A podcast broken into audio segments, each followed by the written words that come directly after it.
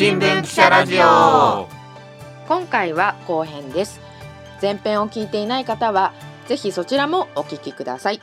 うんまあやっぱりオリンピック自体がすごいビッグイベントで、まあ、それがあの東京でやれるっていうなるとみんな喜びますよね。そね。そこでやっぱおんぶに抱っこで、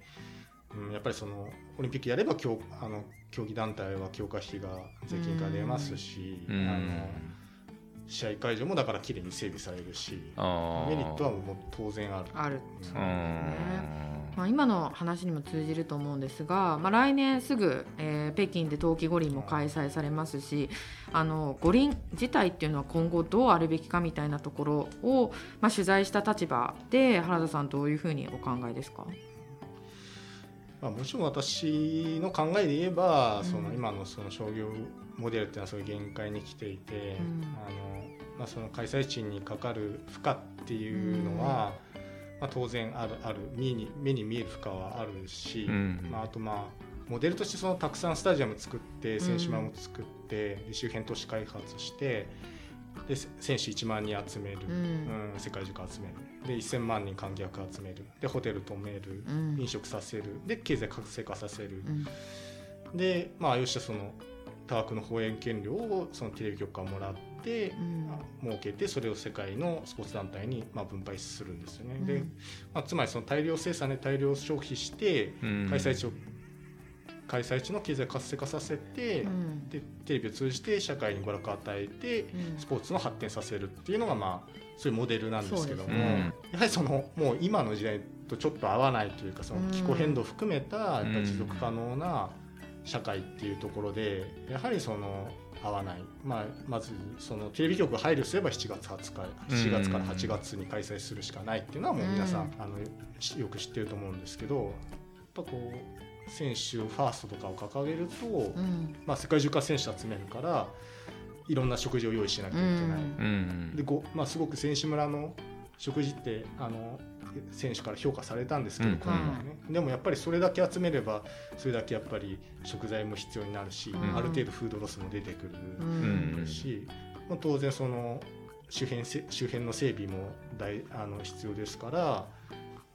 あの環境に負荷に環境に負荷がかかる工事が必要だし、火もたくさんあの使う。確かに。やっぱりその今の社会の価値観とかなり逆行してきてるというか、まあ、その指揮者の人からするとやっぱりそのもうなんかもう昭和の時代のやり方を今いまだに続けてると。なるほど。まあただあの IOC も民間組織で理事を追求するしていいい組織なので、うん、まあこれはその私がこうあるべきだとか、まあいろまあ、同じようなことをみんな思ってると思うんですけど、はい、なかなかそれは多分 IOC 自らそこにあの変えるというか、まあ、もっとそのコンパクトにして選手数を減らして、競技数も減らして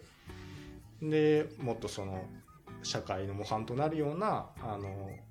モデルを作っていくっていうようなことに変わっていくとはちょっとはまあ正直思えないというか。まあ現状でお金も多かってるし、ね、回ってるから。で開催地もなんだかんだ言ってまあ恩恵はあるわけですもんね。恩恵あるしその立候補する年が全くなくなるなってわけではない、やっぱり23年ぐらいはいまだに立候補していてやっぱり競わせる構図があるので、まあ、じゃああの IOC にとって都合のいい条件をつけつけてこれでよろしくっていうようなうん。まあ、そこからなやっぱりなかなか抜け出せないんじゃないかなと思いますけどね。うん。そうですね。弁当廃棄の問題とかもありましたもんね。はい、まあ、そこやっぱり規模が大きくなればやっぱりその無駄になる部分も大きくなるし、うん、だからそこで弁当廃棄をじゃあどうやってあのもうフードロスが起こるっていうのはもう過去の大会からでもすごい、あの量も出てるんですよね。でじゃあどうやってそれを減らしていくかっていうのを、まあ、しっかり示せなかったっていうのはやっぱり、まあ、もちろんそのあの途中で無観客になったとかあのいろんなこの想定の違いっていうのはあったんでしょうけどやっぱりこう今までとあんまり変わらないあのところが目立ってしまったっていうのはそうですね。だから最初に言ってた目的で持続可能性とか言うんだったら、なんかそことの食い違いがすごく浮き彫りになっちゃいますよね。はい。はい皆さんどうですか？今まで聞いてみて。であの原田さんはまあいろいろ五輪の取材されててで僕が多分一番すごい報道したなと思った聖火リレーの話、はいはい、今日あの言ってないですけど、はい、まあ、聖火リレーがあの全国各地津々浦々あの回ったんですけどそのスタートが福島だったとで原田さんもそれ取材に行かれてでその一つツイートをされて動画付きの。でそれがすごい良かったんですよね。あの先頭がそのスポンサー企業のまあどどんちゃん騒ぎみたいな車が先導していたものですよね。まああれもやはりそのなんであのあれだけ反応があったかってやっぱりその日本人がオリンピックに対してすごく神聖なものだっていう意識が、うん。うん、まあ、聖なるもの、まあ、聖火っていう言うぐらいですからやっぱりすごく正しいものだとか、うん、聖なるものだっていうようなやっぱり意識があったからこそやはりその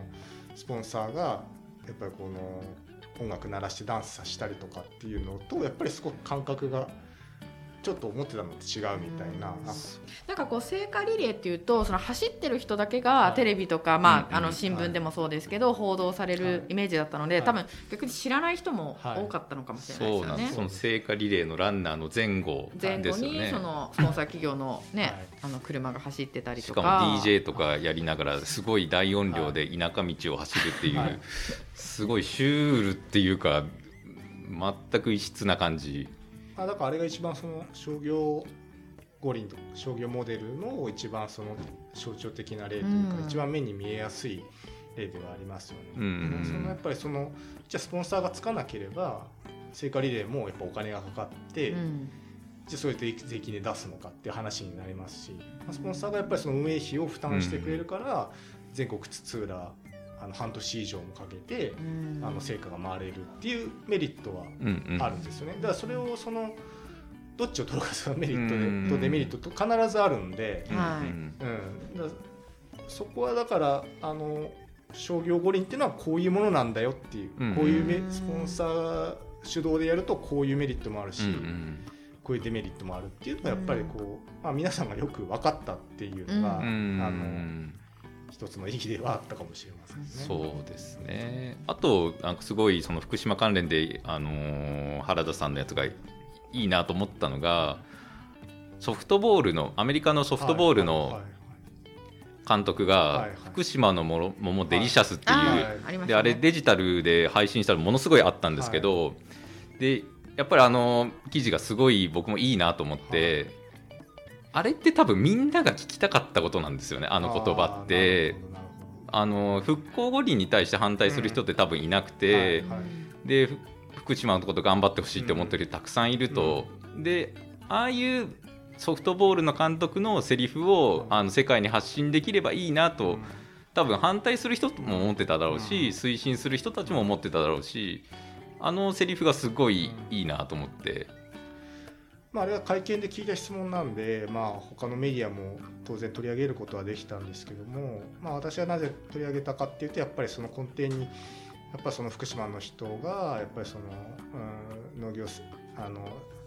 農産品のやっぱ風評被害にやっぱりその、うん、苦しんでるっていうの、うん、苦しんでるっていうのを、まあ、ちょっとまあ直前にも取材していて、はい、でまあやっぱりそのオリンピックを通じて発信をしてほしいんだけど、うん、でもよくよく調べてみた選手村ではその、うんうん、選手が使う食堂では産地の表示がないと。でカフェにはあるけどカフェは産地表示してるけどそれもその全国一律でやっていて、うん、あの福島のこれは生産品なんですよとか宮城の米ですよとかっていう、そういうような紹介の仕方をしてないっていうことが、まあ、それをもう取材して分かってそれに対してすごくこ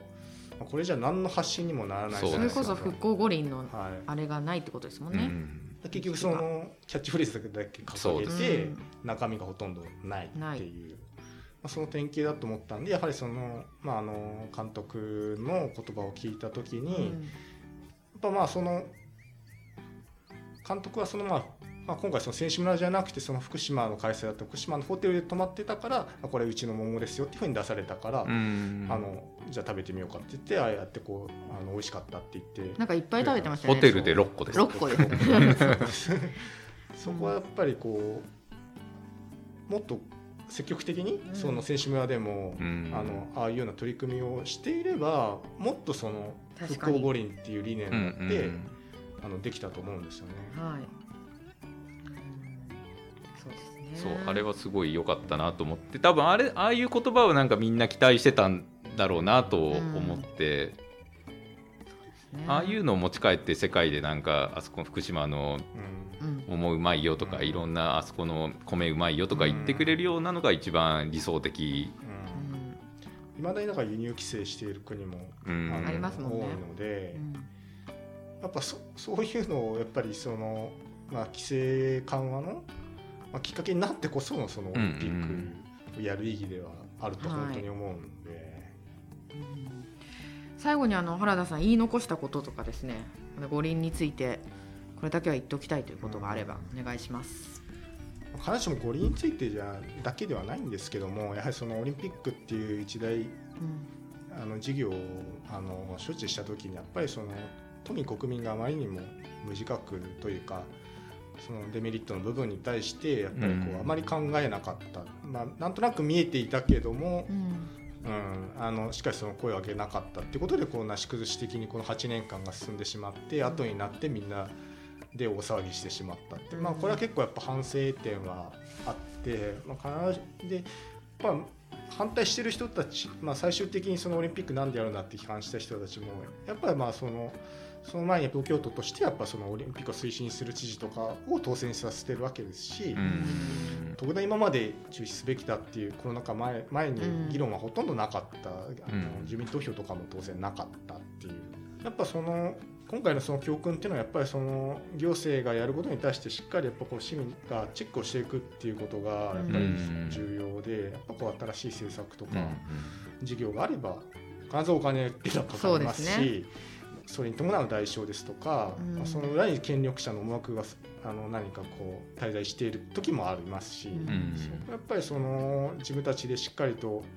チェックして物事の世の中の動きっていう、うん、やっぱその投票でもそのなんかデデモでも、はい、まあ、ツイッターでも何でもいいんですけどやっぱりその行動に移すというか、まあ、声を上げていくってことがやっぱりすごい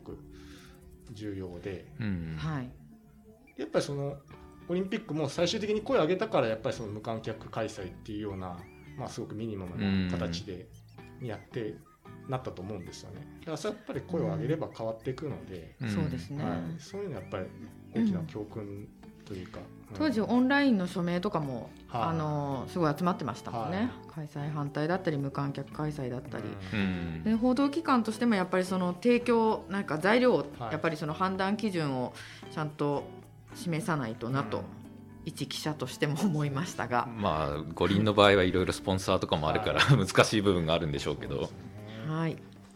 今回は社会部の原田記者に東京五輪パラリンピックの混乱ぶりとその背景について聞いてきました、えー、お相手は社会部の奥野彩と宮吉人でした。ありがとうございました。ありがとうございました。ありがとうございました